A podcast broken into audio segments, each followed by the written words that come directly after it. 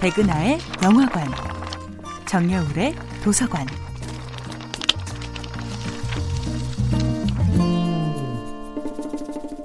안녕하세요. 여러분들과 쉽고 재미있는 영화 이야기를 나누고 있는 배우 연구소 소장 백은하입니다.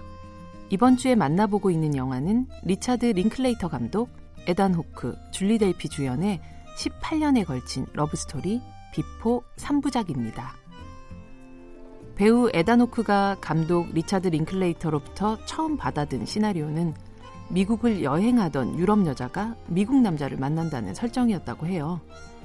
에단 호크의 증언에 의하면 초고는 독백만 쉬지 않고 몇 장씩 이어지는 일방적인 철학 노트에 가까웠고 지독하게 재미가 없었다고 하죠. 하지만 동시대의 감독과 소통하면서 영화를 찍는다는 기쁨에 단지 배우로서가 아니라 한 사람의 파트너로서 이 시리즈에 깊이 관여하게 되었죠. 그렇게 여행지가 미국에서 유럽으로 바뀌었고 새로운 파트너 줄리 델피까지 합류하면서 이 세 사람 사이에 오고 가는 생생한 대화들과 화학작용 속에 영화의 시나리오는 서서히 수정되어 나갔습니다.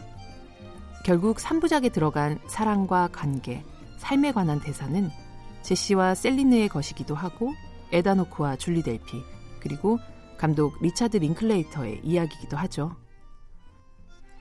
그렇게 비포 3부작은 영화 속 주인공과 실제 배우들의 이야기가 묘하게 섞여 있는 실제 배우의 내면의 변화와 외면의 노화의 모습을 고스란히 만날 수 있었던 독특한 실험의 시리즈이기도 했어요. 그리고 에단 호크와 감독은 비포 3부작 이외에도 다른 실험을 진행했는데요. 바로 2002년부터 2013년까지 12년간 한 소년의 진짜 성장을 담아냈던 영화 보이후드였습니다.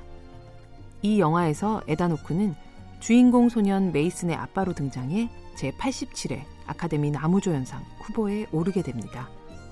두 사람의 협업에 대해 감독은 각자 다른 악기를 들고 다른 소리를 내고 있지만 결국 하나의 음악을 만들어내는 밴드 같다고 말하고 배우는 무언가를 함께 찾아가는 관계라고 말합니다. 도통 호기심이 멈추지 않을 것 같은 이 멋진 밴드는 이후로도 오랫동안 함께 늙어가게 되겠죠.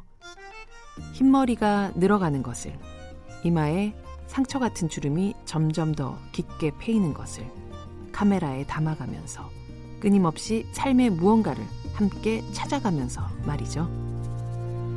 백은하의 영화관이었습니다.